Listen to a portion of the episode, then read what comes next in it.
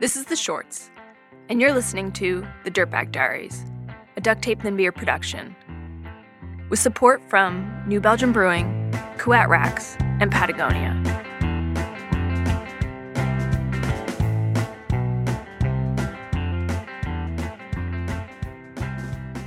In the dirtbagging lifestyle, we all have our low moments. Those times when living on the road, out of your car, forces you to brush off a sense of dignity and pride and do what must be done. Sometimes this means bathing in a Rubbermaid tub or canned tuna with a nut tool in a Walmart parking lot. Sometimes it means reverting your behavior to how humans lived 10,000 years ago. In 2010, I had two months of time to kill between the end of the semester of college and the beginning of my seasonal job working at a youth program in Wyoming. I had nowhere to be and no obligations to fulfill. I decided to visit my friends Luke and Aaron, were working on the east side of the Sierra in California, and climb as much as possible. I packed everything I owned into my little Saturn sedan and drove towards the mule capital of the world, Bishop, California. The first week I spent working out the kinks of living out of my car, Frustrated with cooking on the ground and getting sand in my food, I learned to balance my Coleman two burner on the unnecessary plastic spoiler on the back of my car to make a flat cooking surface. The water jug sat on the floor in front of the passenger seat for perfect pouring height. I packed my car like a champion Tetris player. Each time I filled my car to capacity, I felt satisfied with my efficiency. The only issue is my sleeping situation. Because the Owens River Valley is a desert, Squeezed between the Sierras to the west and the White Mountains to the east, hellacious winds can sweep the valley. Each night they'd sweep sand into my face, and I'd wake up snorting and grumpy. I learned to sleep strategically on certain sides of my car to create a wind block, but that didn't really account for changing winds, dust, and the occasional rain shower. I didn't want to leave a tent up because of the proximity to a larger population area, and I deemed it too much of a pain in the ass to set up a tent every night. Lazy, I know, but hey, this is supposed to be a lifestyle of leisure. So one morning, while wandering out to the rim of the mesa for a sunrise walk, I saw an unusual shadow along a ridge of boulders, not far from where I'd been sleeping. On top of the volcanic tablelands, I found an overhanging boulder, somewhat hidden and entirely sheltered. The cave was eight feet wide, four feet deep, and four feet high, I excitedly pointed it out to my friends, and immediately went to work creating my own little habitat. I built a rock wall around the open front of the boulder, leaving a hobbit sized entrance to crawl in and out of. Each night I dragged my sleeping bag and pad into the cave, curled up with a book and my headlamp, and tried to ignore the six to eight legged creatures that also inhabited my cave. Slowly, the books piled up into a stack near one end of the cave, while the other side held my stove and pots. My cooler became a combination nightstand and backrest, where I would sit and read, satisfied with my ingenuity. I could spend a whole day in there without leaving for any reason, thanks to the carefully capped pee bottle. On second thought, no wonder no one else wanted to come in.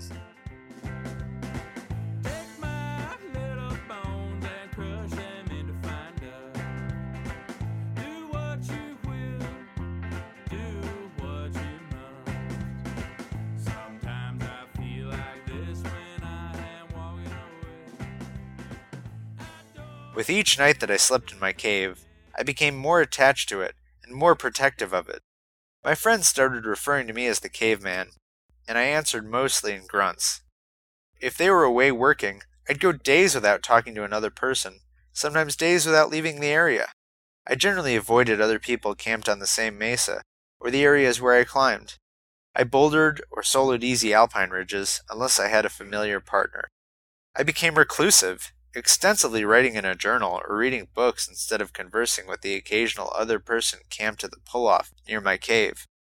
Normally, I'd at least wave a hello to fellow nomadic neighbors, but after a few campers tried to usurp my parking spot for their RVs and crowded the pull off with matching tents, I became suspicious of other campers in the area.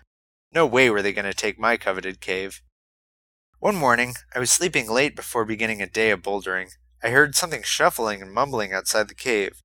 In my half awake state, the noises didn't really register until something blocked the sunshine pouring in from the outside. I groaned and rolled to see what it was, and I heard a child yelp. Oh my god, a homeless guy! My eyes snapped open to see two kids staring at me in bewilderment. Our eyes met for a second. I didn't want children invading my little sanctuary, but I didn't know what to do. So I went with my gut reaction. I growled. They ran screaming back to their family's RV, and I smiled, sure that they wouldn't return. Wait a minute. Did I just growl? Couldn't I have at least said hello? Or told them to leave me alone?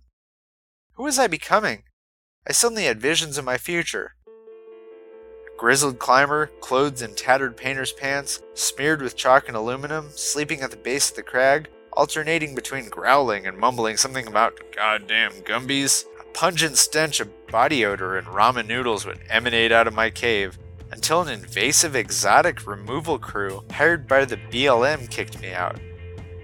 I shivered in fear of the potential.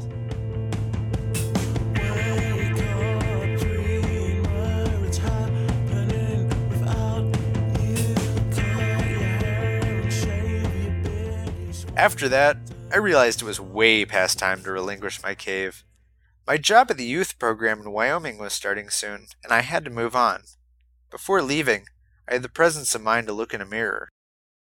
The person staring back at me had a permanent sunburn, crazy eyes, and a big red matted mane. Hardly the person people would trust with children. I decided to shave to appear a bit more presentable.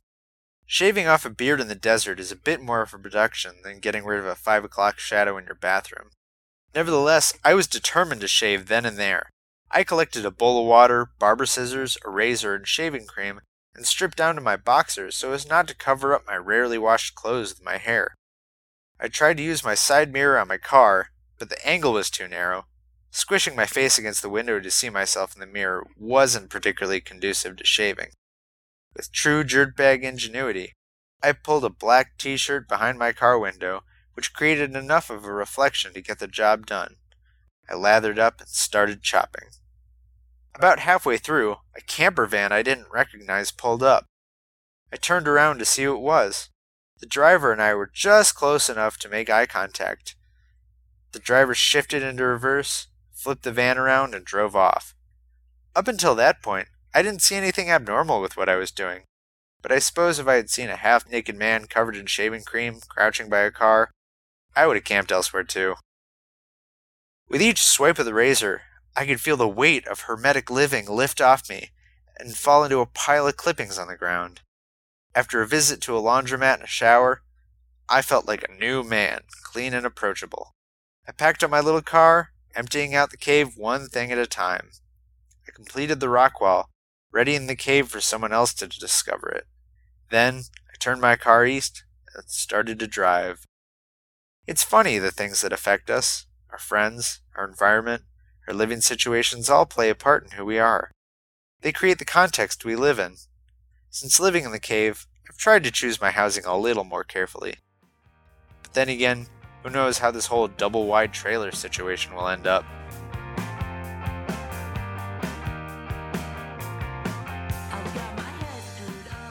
I'm Ethan Newman, and this is my short.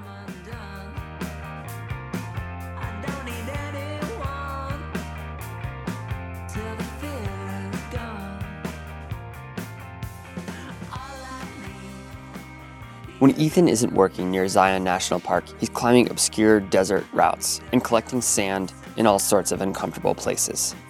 Music today by the Pistol Whipper Snappers, Bloc Party, the British IBM, all courtesy of Mevio's Music Alley. Now that it's officially fall, we're thinking of those darker, colder, scarier nights that are upon us.